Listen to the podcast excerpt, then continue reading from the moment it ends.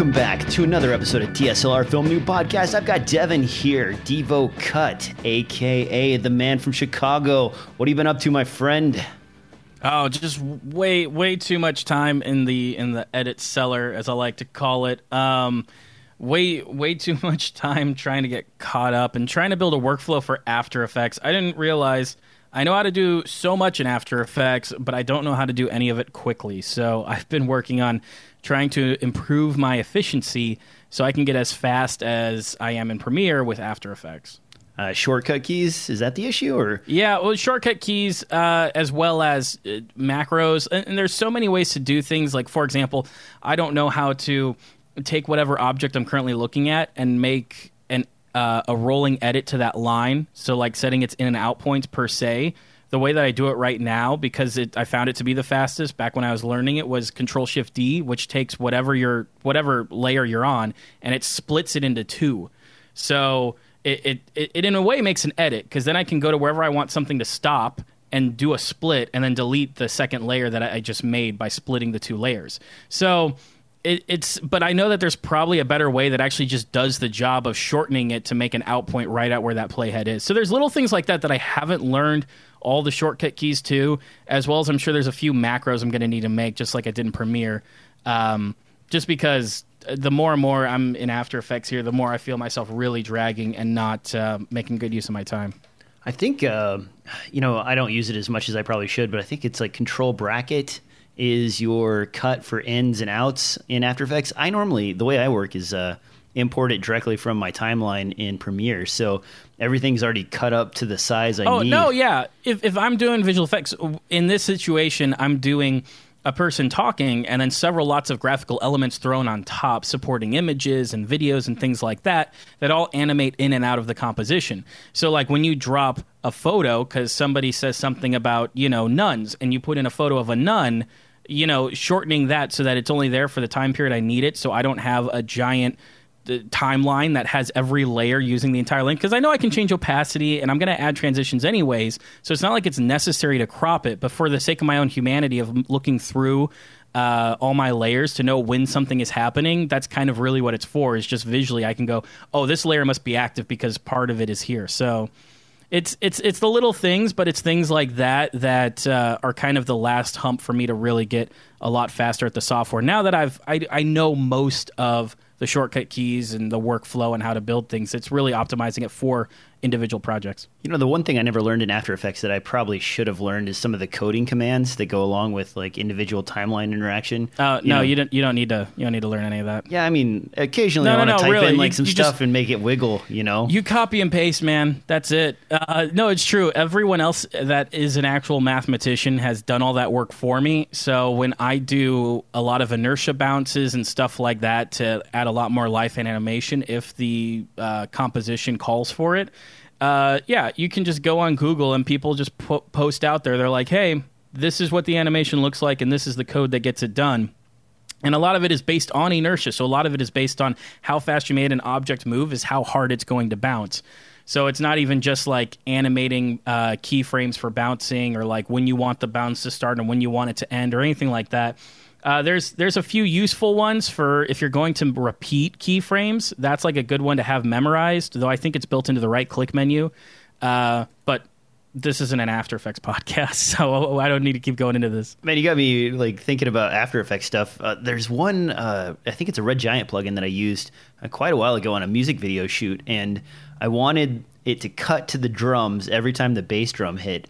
And I was able to set up a specific audio filter in the timeline using uh, this plugin. I, for whatever reason, I can't remember what it's called. I think it's like Impact or something like that. But uh, every time that frequency hit in the audio, it would automatically cut to that shot and then come back to it again. And it was amazingly simple. It made my life so much easier. And those sorts wow, of things, like, I, would, I didn't even know existed. See, I, I'd have no idea how to do that. Off the top of my head, I would think the way to do that would be, um, I know that with the Red Giant plugin, you can choose which frequency bands you want to relate to what keyframes. So I guess you could set an opacity keyframe uh, with some kind of exponential system. So like the moment that the audio went so far over a threshold, it would basically go from zero to one hundred percent opacity, which would then make it on top of whatever layers you put it on top of. Um, but something that some people don't know, because a lot of people go to Red Giant for the, the audio so that they can sit there and make things move according to different audio frequencies, because the built-in audio plugin for After Effects just affects overall amplitude. It doesn't let you dive into each frequency. But most people are walking around with, like, you know, uh, copies of Audition and even Premiere, where you could easily sit there and, like, put high pass filters and E Qs and stuff like that to get just the band you want if you're only going to do one or two bands. Export that, throw it in the timeline, and animate off of that, and it works just as well then as having the Red Giant plugin, where you can, like, say, I want, you know, ten uh, hertz to thirty hertz or something like that to be these keyframes. So well, and I cheated too, because I contacted the studio that recorded the album and was like, hey, can you just give me the bass drum track for this? And they're like, yes, we can send you the bass drum track. So they sent me that is it. The best solution. Exactly. If you're doing music, yeah. And then, you know, you just run a gate on it so that it's completely isolated, and then set your frequency, and bam, it's awesome. Okay, this is not yep. an After Effects podcast. And we do have a little bit of news to cover, so let's go ahead and move on to the news. Time for the news. Time for the news. First up is something old and something new to me. I apparently missed this completely when it was announced in, what, two thousand fourteen? It's finally going to be released. This was an Indiegogo campaign. Uh, this is a kite-style flying uh, drone. It's called the Photokite. And this thing is pretty interesting in that it works completely differently than most uh, drone systems. You're not supposed to really pilot this. Instead, it's got a tethered string similar to a kite with directional information set up based on the position you fly it into the air, and then it follows you based on the tension on the line. Now, looking through this at uh, some of the different features, it comes in a little tube, it's fold out, fifteen minutes of fly time. This does look really handy, and the nicest thing about this is actually the release price is three hundred forty-nine dollars. Uh, that is a very affordable option. They're about to start shipping this. Now, you're not benefiting from the cheaper price that was available in the Kickstarter, or excuse me, the Indiegogo campaign, but you also didn't have to wait for two and a half years for your product to get to you. What do you think about a kite-style drone at that price, Devin?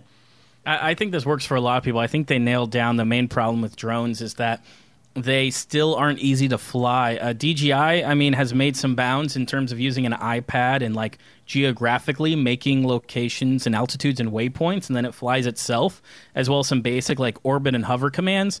Um, but what they one thing I think they bring up here that's huge is the fact that it doesn't require a G P S because it is being tethered. It can work indoors. Um, or in other places where you wouldn't normally get G P S re- uh, reception under bridges and stuff like that, because of the fact that uh, it, it's using that tether to ground itself, to know uh, you know how far I am moving from point to point. It doesn't need to find home. It doesn't need to have complicated robotics to for like recovery and stuff like that. It just it, it needs to uh, you just pay attention to where it's being pulled. Um, and I think that it's that kind of basic easiness where it's like this thing is never going to fly away from you. You're never going to really lose it. You know, maybe if the uh, your string breaks or something like that, uh, it'd be interesting to see how it deals with that. But for the most part, for the most part, you're not going to lose it. It's super portable too. I love the way that they've built this thing to fit into a small, um, long object, which is a lot easier to pack in a lot of different camera bags and stuff like that. Still, Uh, the price is really good as long as you don't have crazy expectations, because for one thing, it's like there's not going to be a gimbal system. Um, and so far from a lot of the footage I'm seeing, it's not going to be super steady, super stabilized like something that's G P S located. But I think for the majority of people who are looking for a few quick shots, who are out with their friends or having fun or something like that, or on a trip, it almost puts it into that little area where, like, this is a great consumer drone that as long as you have permission, you can really use anywhere. And while it may not be the best drone maybe for filmmaking with, like, large range and flying over buildings and stuff like that, um, not that it couldn't be used in a well, video setting, but I, I think, think it's really this it, could be I a think it's targeted towards consumers. Man. Couldn't this be a crane yeah. replacement? I, it's not steady enough. It's a whole different look. First off, I hate Uh, and I was guilty of it too. I hate talking about things being a replacement where somebody's like, oh, we got a D J I Ronin, it's a dolly replacement. I'm like, no, there's a look to a D J I Ronin. When somebody moves a camera on a gimbal, uh, on a Movi or something like that, I know I know that they used a gimbal system. I can tell what it looks like. When people are on a glide cam, I can tell it's on a glide cam. Glide cams float. Gimbals, like, lock on, but they still move in a weird, like, side-to-side, up-and-down motion that you don't get with a crane or a dolly. So Uh, I, I wouldn't say necessarily that it's a replacement, but in terms of getting high angle shots, yeah, I think this is a super cheap, very portable, and potentially, not that I've used one, but potentially easy to use system uh, for getting some of those shots. Uh, but like I said, you don't have a gimbal head, and I haven't seen the steadiest video from it.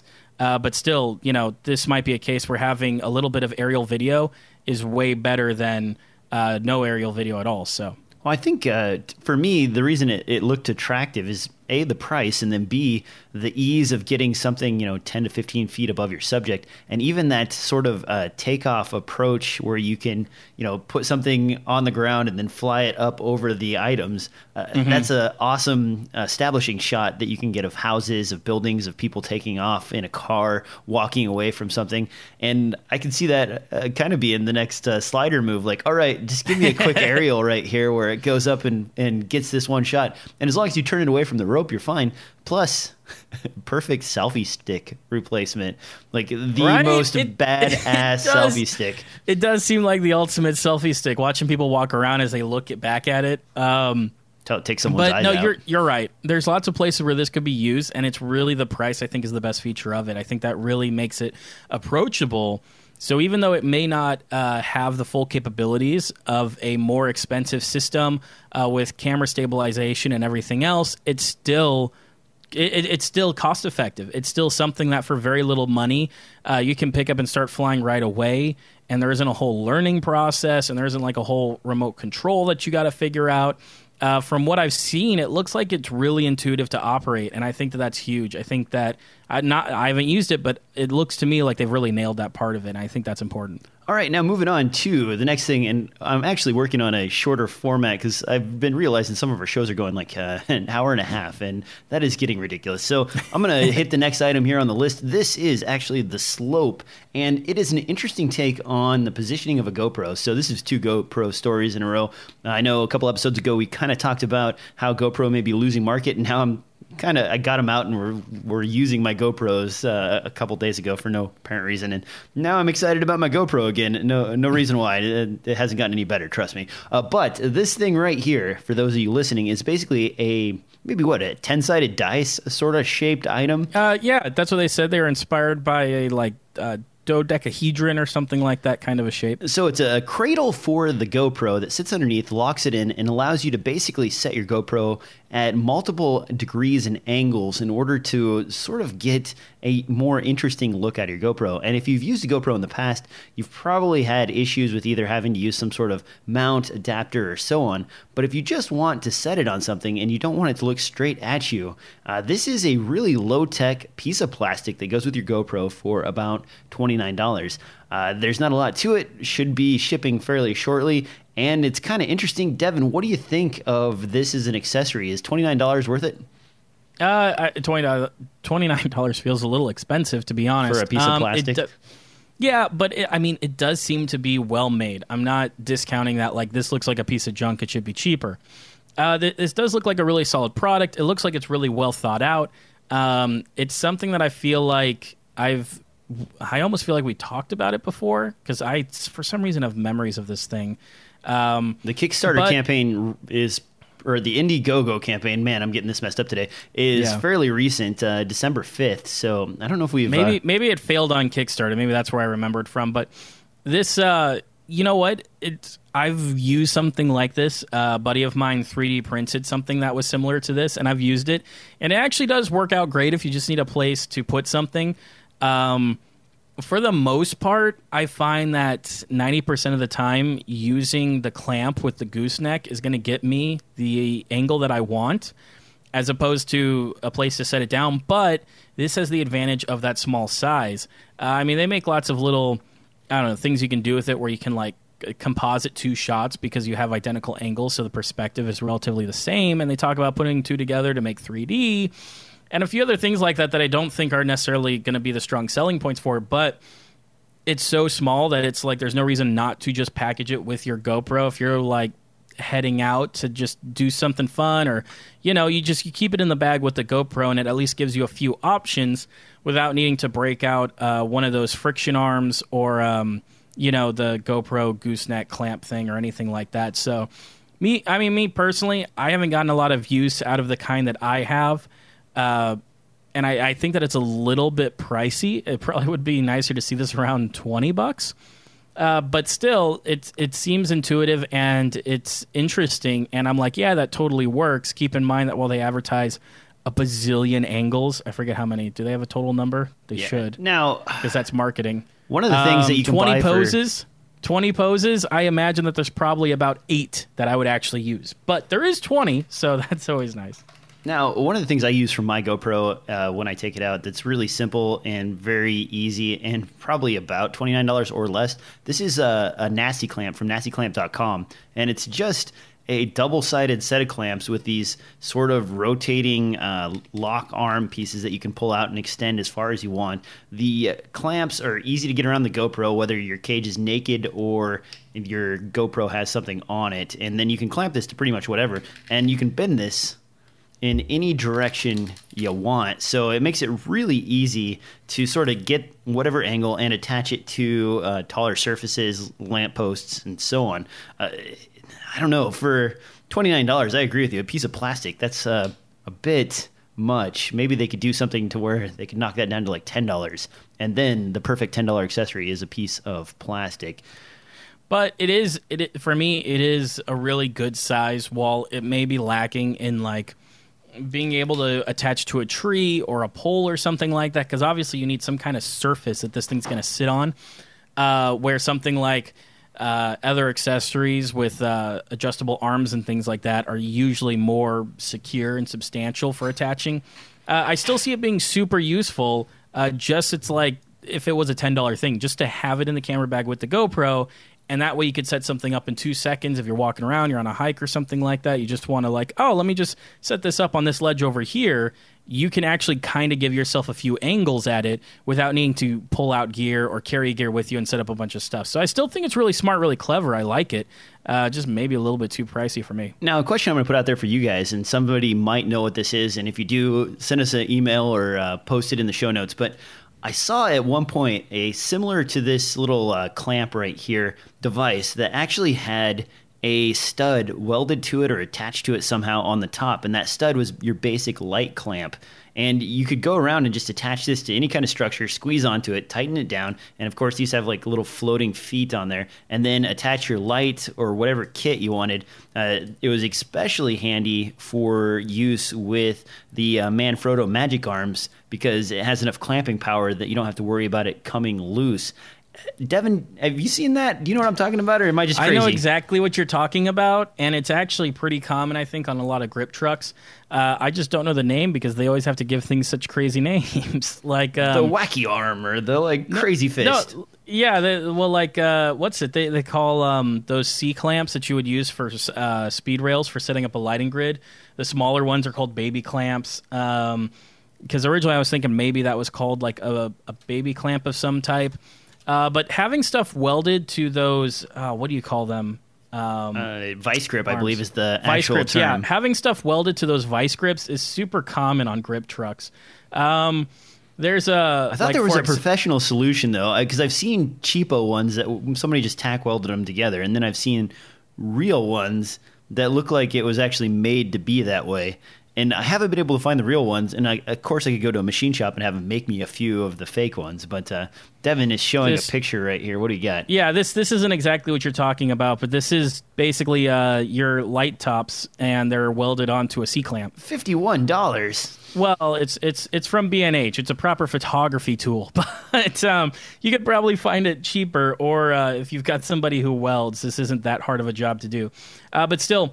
Um, I see lots of stuff like this all the time, so I know what you're talking about, and I'm sure it's out there. Uh, I just can't think of the name of it. Oh, here we go. Oh, Matthew. Well, this, yeah, did you see the one? Yeah, there you go, right there. So this one actually has two big things also attached to it, too, because I'm sure it's probably supposed to hold on to um, uh, like reflectors or something like that. But uh, still, this general structure, the vice grip with the light head on it. So it's out there. Uh, lots of people use this kind of stuff on grip trucks and whatnot. Looks like so. The term you're looking for on B and H is Matthews clamp or Matthews grip. Uh, Uh, apparently those are the vice grip style attachments. That is this one kind of works. Yeah, I mean, this one has like an interesting chain, chain thing. That's kind of cool there to go around something. I'm not sure how uh, often you use that, but here you've got a pretty substantial uh, uh, grip and on this. That's guy got one off big. of the back as well. That's pretty nice. Yep. All right, so uh, random lighting stuff aside, moving on down the line here, Devin, you put put this in the show notes. This is, Did of I? course, the X ten. Uh, why are we talking about this camera again? Because, man, I feel like I've I've complained about it many, many times. We're What's... talking about it because the price dropped. Well, okay, two thousand dollars. So does that make it interesting? Does that make the X C ten no, from no, Canon? No, I just want to mention I want to mention that Canon is dropping it, and I feel like that's probably because no one is buying them. I'm pretty sure. I have yet to see one in the wild. I've yet to see people interested in it and talking about it. Canon keeps telling you, oh, it's like a B camera for a C three hundred or something like that. But for that price, you can, hell, you can get a C one hundred, you know, Mark one. So, uh, almost. So what it, you know, what exactly is this camera for? Lacking all these features, but it's, I think it's one of the, it's probably one of those things that just, it just failed because Canon was trying to make a lower-priced video camera that does four K, probably to try to compete with mirrorless, but they didn't give give you an ability to put on your own lenses. And uh, you know, I'm not even going to complain about it, like the uh, lack of audio, you know, X L R input or anything like that, for being something that's dedicated to video and not having a stills uh, or a strong stills to it, but. Uh, not ha- being able to put your own Canon glass on it, or even the mirrorless Canon glass. I think that was what killed this product, really, in my opinion. I mean, maybe it's making huge success over in Japan or something like that, but for me, I think that uh, it's not doing well, and I think that's because most people are like, eh, it's just not worth the price. I can find better B cams for my Canon glass, you know, like a uh, sixty D or something like that, uh, as opposed to using this. Well, you've got the... Uh, and Mitch and I kind of talked about this on one show, the R X ten from Sony, which is... a fairly large uh, point-and-shoot camera, offers up most of the features that you get out of the X C ten, and it's about half the price. Uh, you're looking at about twelve hundred bucks for the R X ten Mark two. That's capable of shooting four K. It's got a internal one-inch sensor, and generally, uh, pretty good in low light, really well-performing camera, and it's compatible with uh, Sony's Hot Shoe X L R adapter, which means audio directly in, full-fledged audio bits, mm-hmm. which, man, half the price, same capabilities pretty much. Um, I'm guessing Canon packed some color magic into the X C ten. Have not used it other than playing around with it in store and did not like it. Now, one other price drop, while we're talking about price drops here, is actually the Panasonic G X eight. I don't know if you've seen this, Devin, but now it's falling well below nine hundred dollars. Here's a bunch of them from Canada and from wow. uh, basically the, the gray markets in South Korea and so on for eight hundred sixty-three dollars.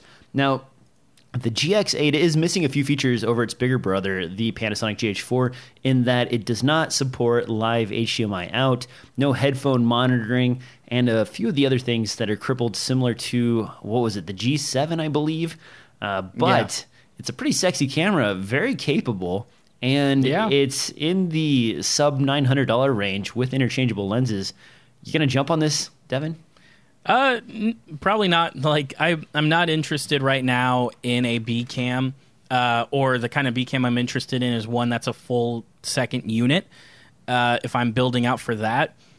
Uh, I mean, because the only reason I'd see using something like the X C ten over Uh, an R X ten or the G X eight is because of the fact that uh, if you're really dedicated to Canon and like you're shooting like Canon log or something like that, or E O S standard, and you want everything to match, and like for some reason instead of getting a sixty D or something like that, you're like, uh, I want something that's a bit smaller and something that's easier for someone to use. Then if you check off all those boxes, an X C ten, oh, and you have, you know, more. You're willing to pay more just because it has Canon on it, uh, then an X C ten seems to be like the camera for you. But uh, you're right. There's so many better options that actually let you use different lenses, which is just a huge thing. I think, uh, you know, maybe we take for granted now because we're so used to the D S L R market and even most of the video market with your F S five, F S seven, and all these cameras being uh, interchangeable lenses that uh, we just, we expect it. Even if it's a video camera, which traditionally, unless it was super, super pricey, you wouldn't have interchangeable lenses.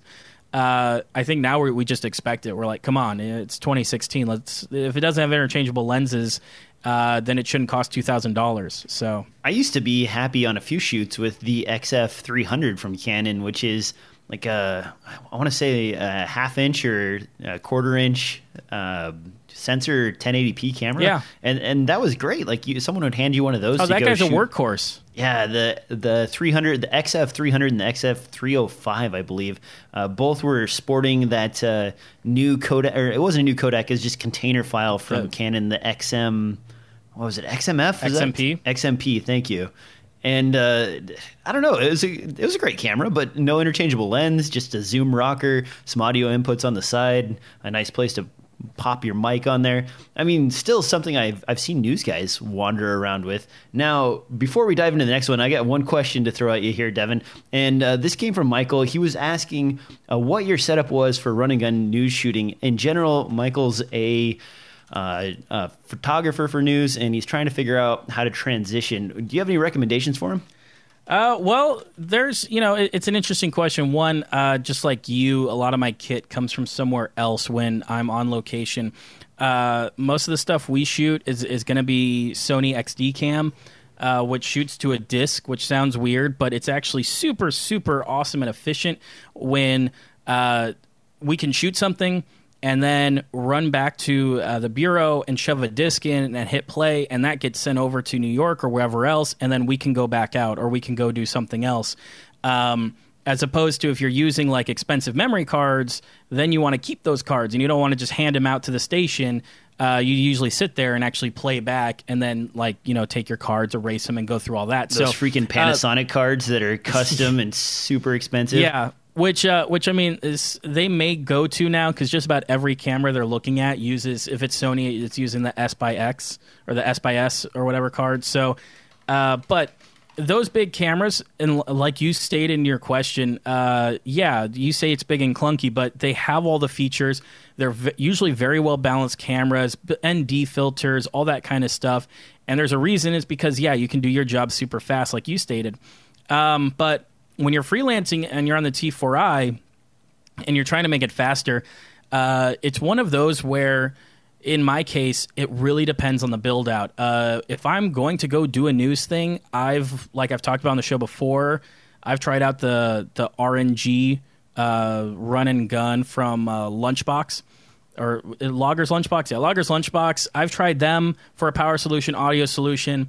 Um, I've tried my own shoulder rig. There's other times, too, where I just shoot with the body itself.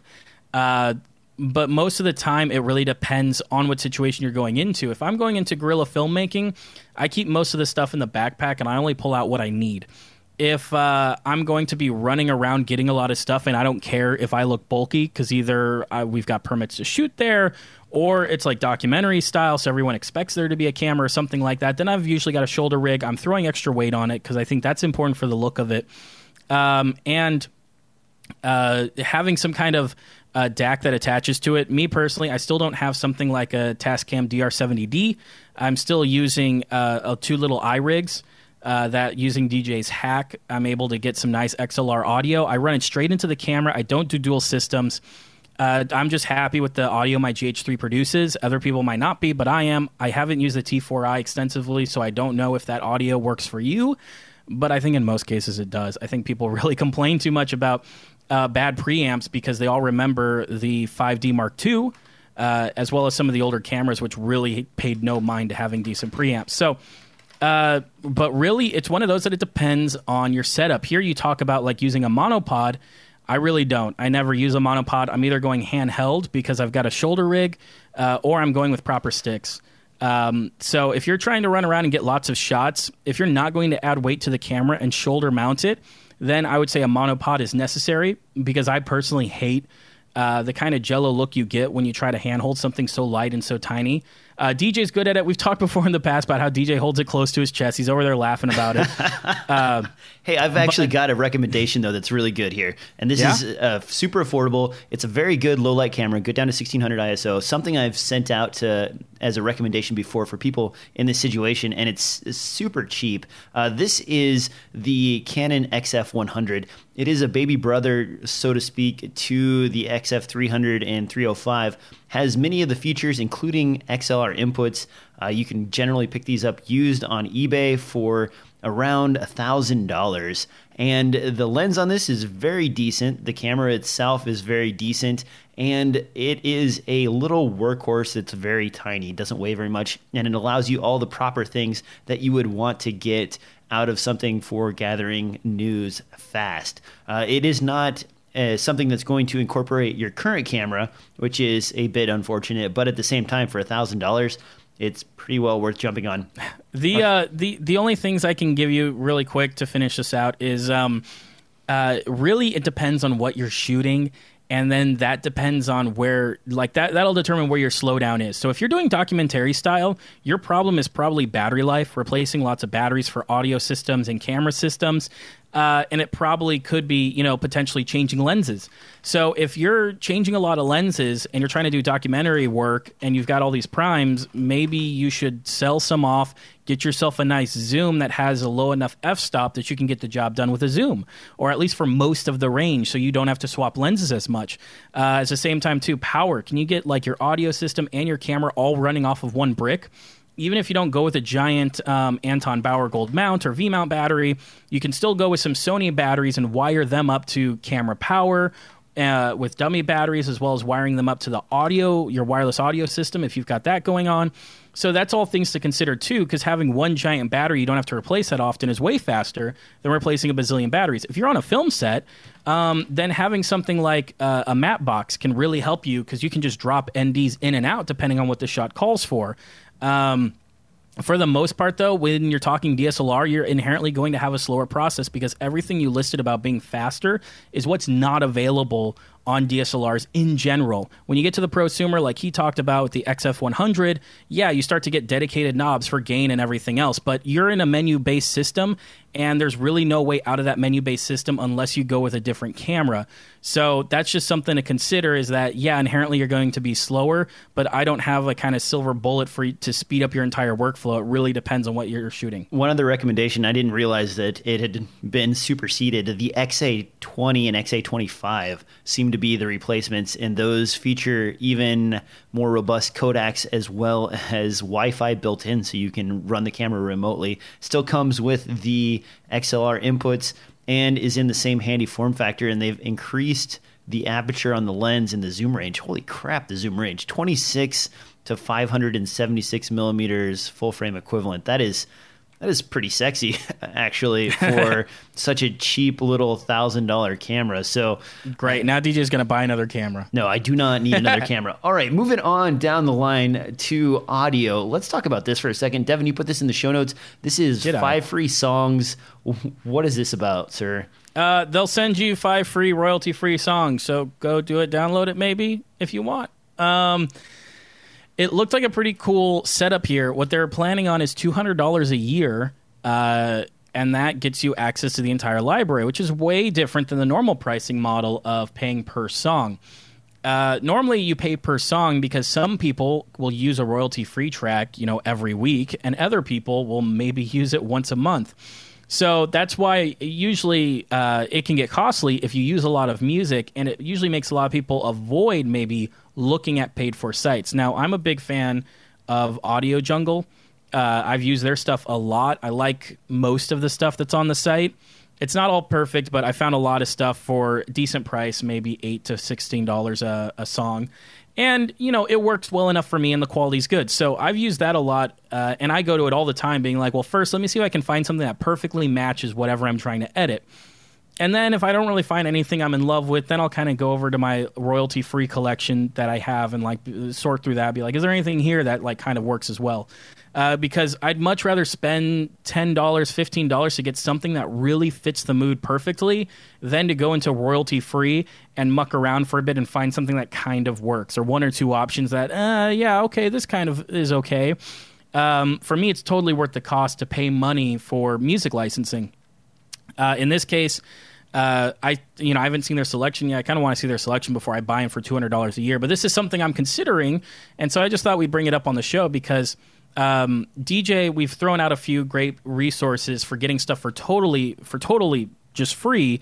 This is an interesting, uh, I guess you could say, reaction to all those other stock websites that are all running on a per unit price. And this is one big price, and then use as much as you want. Like, you don't have to think about it. You don't have to be like, how much is this going to cost me? You can just go online, find something that you really love, and download it.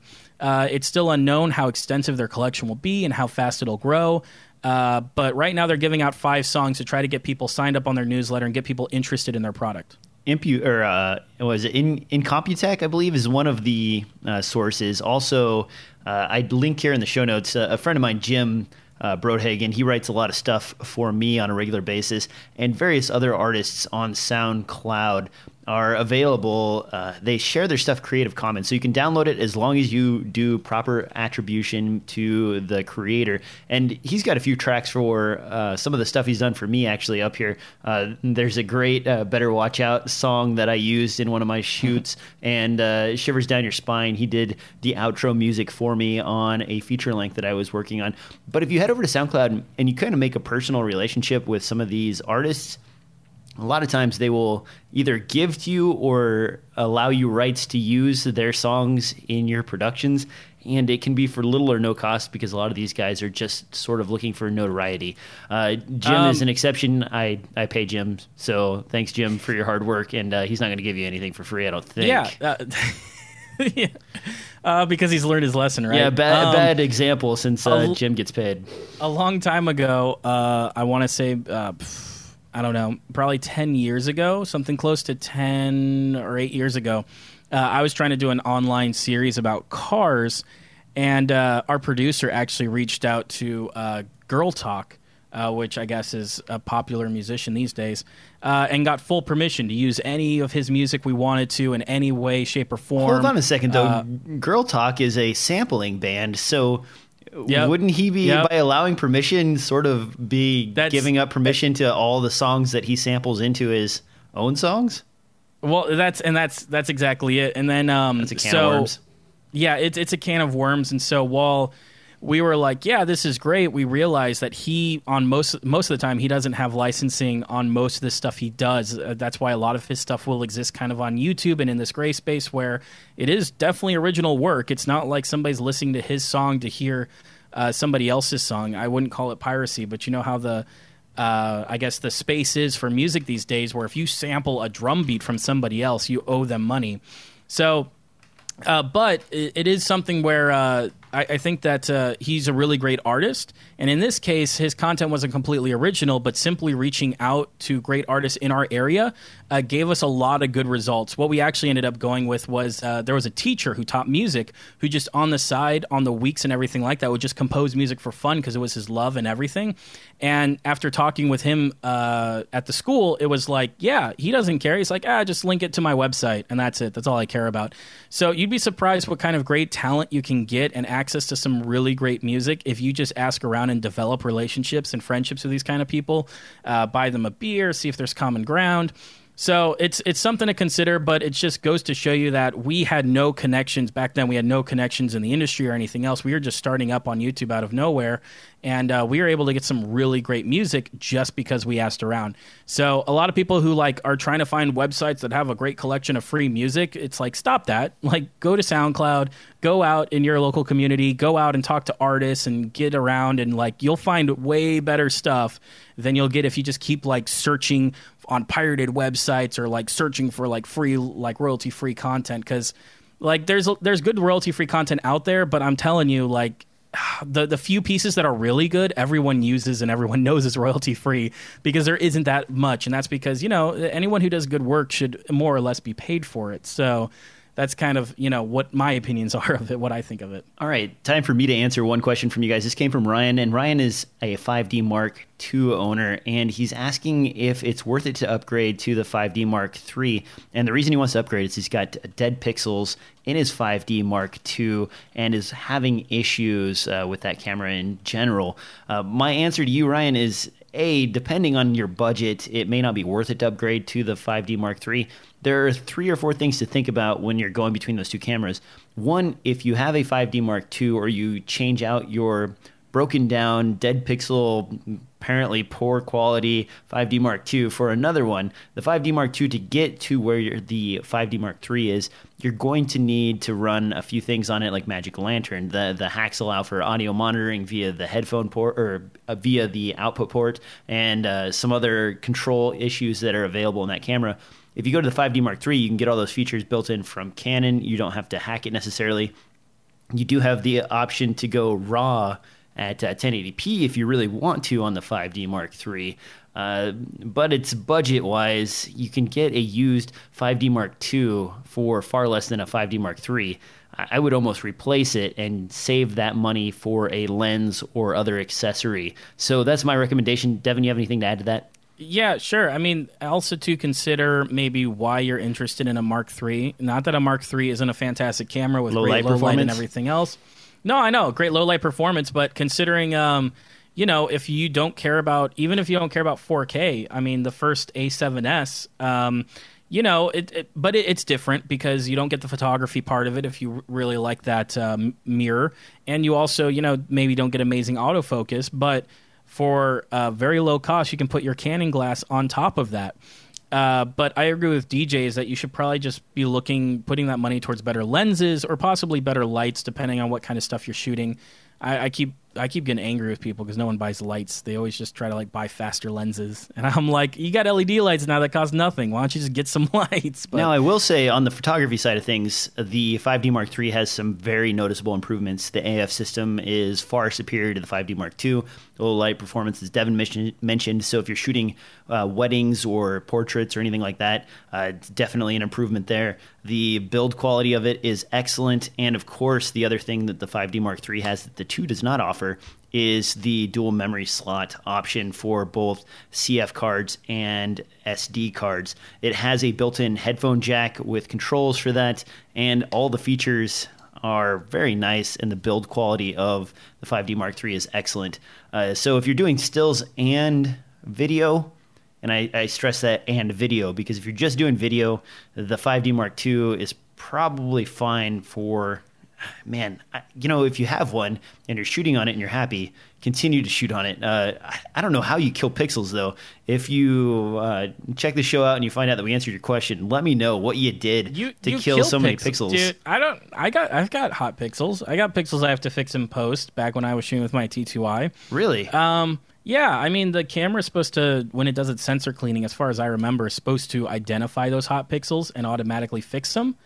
Uh, or I have do a, a room full of cameras, like, and I have zero cameras with hot pixels oh, or maybe, dead pixels. Well, maybe it's just a Canon thing. Maybe Canon's like having hot pixels. But uh, I shot somebody's short film when I was first getting started on a T two I uh, with, you know, the stock lens. And I want to say I maybe have only shot like a couple of hours on that camera before we shot it. But then once we shot it, I realized I had like a red pixel up here, a blue one down here, and a green pixel over here that was just persistent throughout every single shot of the video. And especially, too, when you take the fact that they're downsampling and the way that the codec works and everything else, it turns that one bad pixel into like nine fuzzy bad pixels. Uh, so it took a bit of work in post, a little bit in After Effects in order to counteract that. But... still, which is relatively easy to do, guys. You just kind of draw a mask around it and uh, to delete it and feather around it so that like the other pixels' colors merge into that missing space. There's lots of tutorials online because this is a common problem, even though D Js never had it. Uh, it may have something to do with uh, sensor overheating. I don't know. Uh, but I know exactly what you're talking about because I've had the same issue too. And now, when you have that, how is it affected with video? Because, you know, you're pixel binning with video, so is only, it as Only on video. The the pixels aren't noticeable on photography. It's only in video that the pixels come up. Huh. I wonder because they're averaging uh, local photo sites if the right. brighter one ends up winning out as the average over the others. It, and it could potentially be, and then something wrong with that one. Uh, but yeah, if you've got that problem, I think in the menu there's a pixel refresh. You probably have already researched this. It's been a long time for me. Uh, but see if there's a way to do it inside the camera's firmware, because I'm pretty sure you can tell the camera to try to identify those. Canon instructs you to like put the lens cap on, put it in a dark place, so it can find those pixels and fix them. And if that doesn't work, yeah, that's a lot of post work. I mean, you can kind of create filters and things to automatically do that for you, but... Uh, that that if it's if it really requires that much work in post, you should probably be looking at a new camera potentially. So. I'm looking on eBay right now, and uh, used Canon five D Mark two bodies are in the eight hundred dollars range. So that is which very is good for photography, affordable. Man. The Mark two still is a beast of a photography camera. Yeah, the I know the Mark three has. Yeah, I know, but it's still it's still solid. It's not a seven D in speed, but. Getting a full-frame camera for that price is ridiculous. Well, you have the six D now, though, that's in the same ah, price range. Yeah. You can get a used six D for about eight hundred fifty dollars to nine hundred dollars. And maybe that would be the other option to look at is the six D if you're really looking for low-light performance, although it is missing the headphone jack, and there is no solution around that that I know of right now. Now, last thing on the list here is a lens. Devin put this in the show notes, and I was kind of smiling when I saw it. A f zero point seven five lens, considered to be the world's fastest lens, uh, you know, that no one was really asking for. But this has all of the aperture. Looking breaking at this all speed thing. Records. No, the fastest lens. It's faster than the light that passes through it. Oh, look at the how sad some of these pictures are, though. Like they are the softest. Monster trucking pictures I've seen. Mm-hmm. Uh, bokeh does look good from the images on this Kickstarter. Devin, what do you know about this lens? Uh, I know that it vignettes hard and it's super soft when it's wide open, and I think that, that it's a and bit it's, silly. And it's soft. And I think especially for the price, people should think twice about buying this. This lens has a look to it. It has a characteristic, especially when it's wide open. Um, the best way I can characterize it actually is just uh, old glass, because uh, it seems to have... St- the same kind of things you'd find with an older piece of really fast glass. Like if you've got an old Canon F D one point two and yeah. you open that up to one point two, uh, you'll kind of get a similar image to this. Maybe not as much vignetting and maybe a little bit more sharpness. But there's a bit of purple fringing going on too around these edges. Yeah, and you'll get purple fringing because, uh, guys, it's a lot harder than just like, oh, make the glass bigger and it'll make shallower depth of field. Uh, in terms of getting a sharp image with a lot of contrast. There's a lot that goes into it. Well, and you have to reduce uh, your corrective elements, too, because every element you add reduces the amount of light that passes through. So it's really getting up there. They're they're trying to accomplish this with, you know, three, maybe four elements. Now, I'm seeing a Micro Four Thirds version, which is a forty-two millimeter f zero point seven five, and a full-frame version, which is a fifty millimeter f zero point seven five. Pricing... Holy crap! A hundred or eighteen hundred bucks for the Micro Four Thirds and two thousand five hundred dollars mm-hmm. for the full frame. Are you on pins and needles for this lens, Devin? Absolutely not. I think that uh, uh, Micro Four Thirds will probably get okay coverage, and there probably won't be a lot of vignetting. Uh, but it's still one of those situations where uh, it's just like you aren't gaining a lot. I know, like, numbers-wise, you're gaining a lot from, like, an a, a one point two to, like, the zero point seven five. But in terms of usability, um, it's not even just uh, a vignetting, but you also lose a lot of sharpness in all the corners. Uh, and I think that for anyone who's doing video work, having sharpness with things in the corner is kind of important when you're doing, like, rule of thirds and things like that, and you're doing talking heads.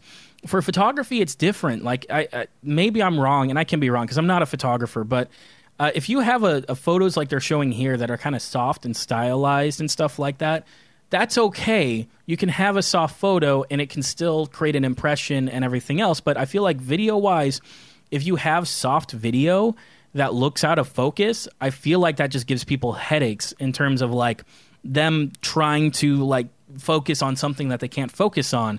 Uh, I think video, there's a lot more necessary for proper contrast and proper sharpness all over the image uh, than necessarily in photography. You can kind of stretch it and be more artistic with it, because when it's a flat image, you know you're kind of looking at a flat image, where I feel like video is more you're looking through the window into this other world. So having a proper representation of that other world can be really important. So now it's one more own, stop but... than the F zero seven five, but if you do want...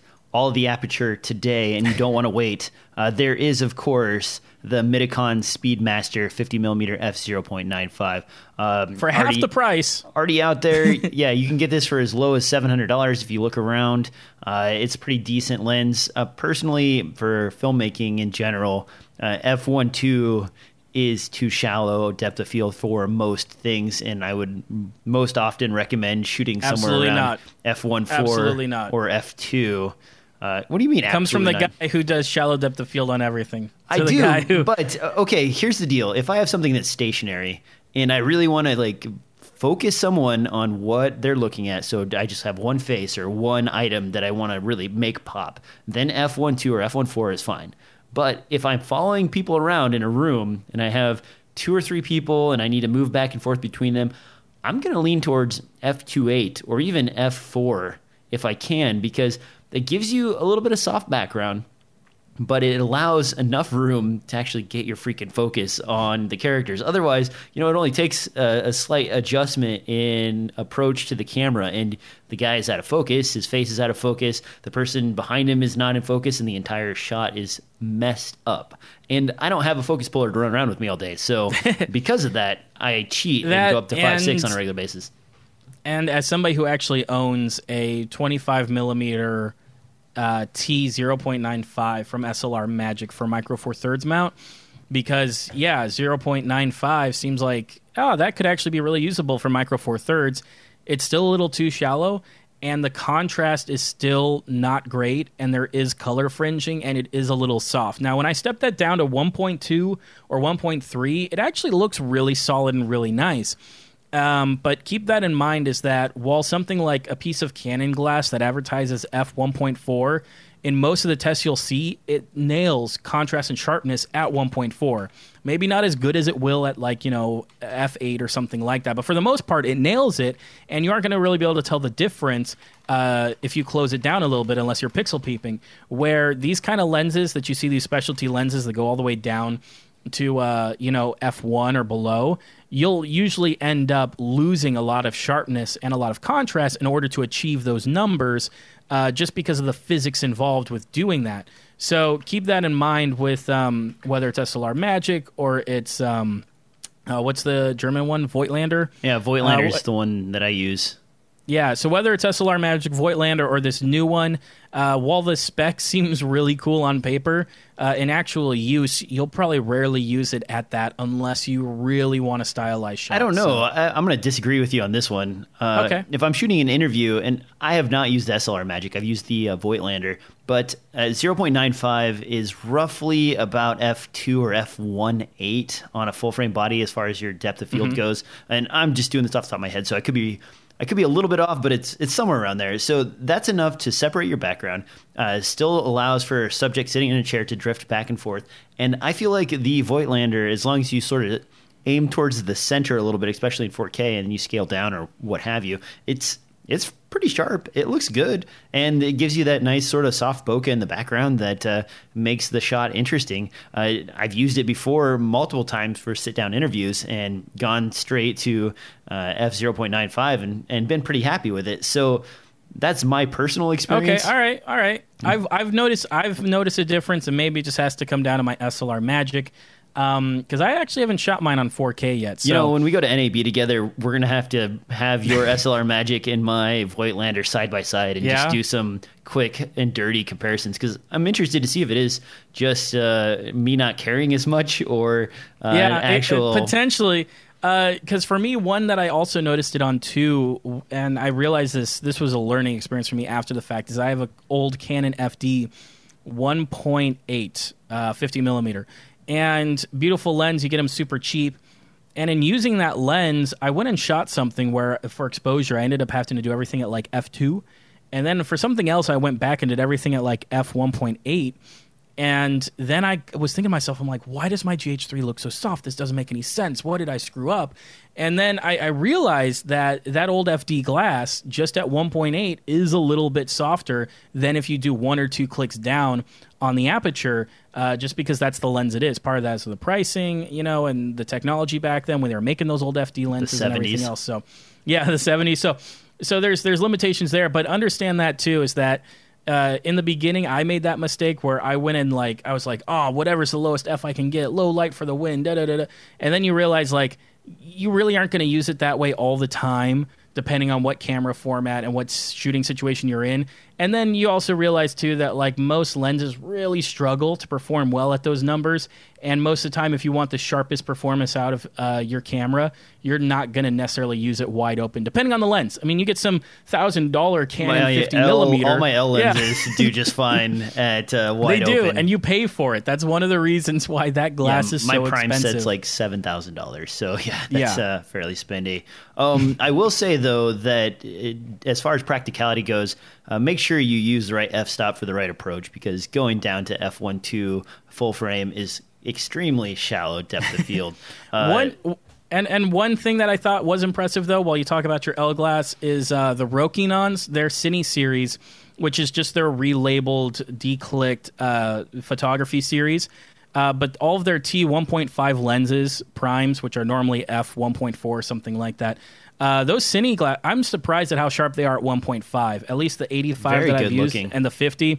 So that's something to consider, is that it's not L series, but I have been impressed at what those lenses do when you slam them wide open. Now, I don't know if you've seen it, Devin, but the B and H has a special on that right now where they show, or they sell the entire Rokinon kit.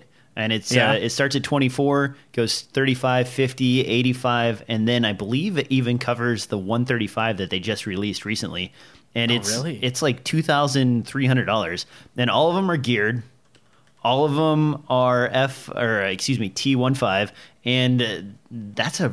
It seems like a pretty darn good bargain. And they have it it's, in Sony it's a mount. Really good deal. They have it in Canon mount. They have it in. I, I've, I mean, it's a little ridiculous. You can get the uh, Micro Four Thirds mount as well, but if you're going to do that, you might as well just buy an adapter and adapt so that you can use the lenses on other bodies. My my recommendation is is always been, whether I'm wrong or not, has always been uh, when you get like these Nikon glasses, is to get the Nikon or the Rokinon, to get the Nikon F mount.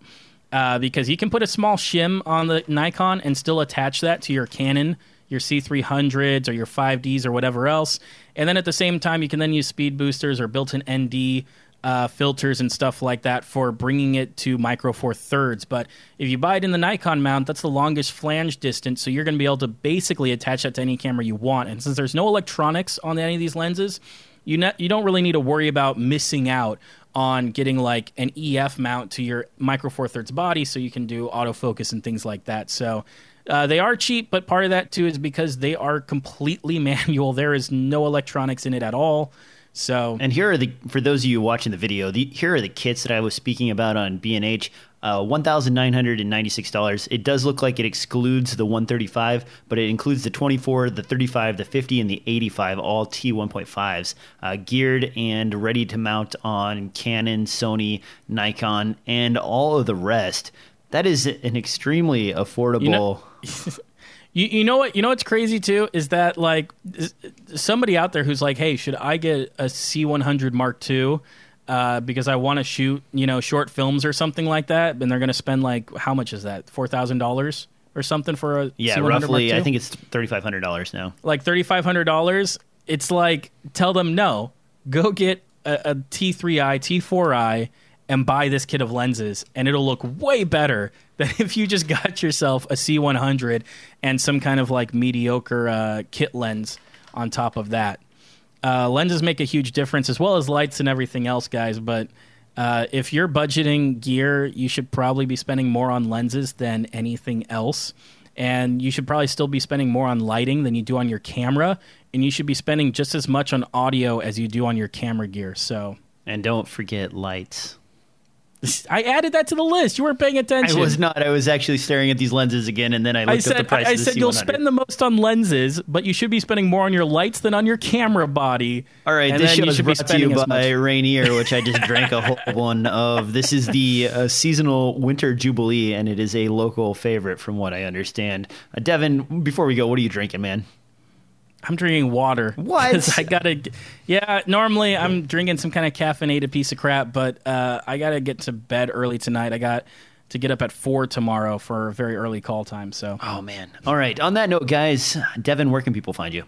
You can find me on Twitter at Devo Cut. And of course, guys, you can find this podcast on iTunes, SoundCloud, and anywhere podcasts are distributed. Be sure to swing over to D S L R film noob dot com for some updates. Also, you can hit us up on Twitter. You can find me at D S L R film noob. And we like your questions, comments, and concerns, so send those in on the YouTube channel or on the Reddit thread. Either one of those are great places to contact us. And we will see you next time on another exciting episode of D S L R Film Noob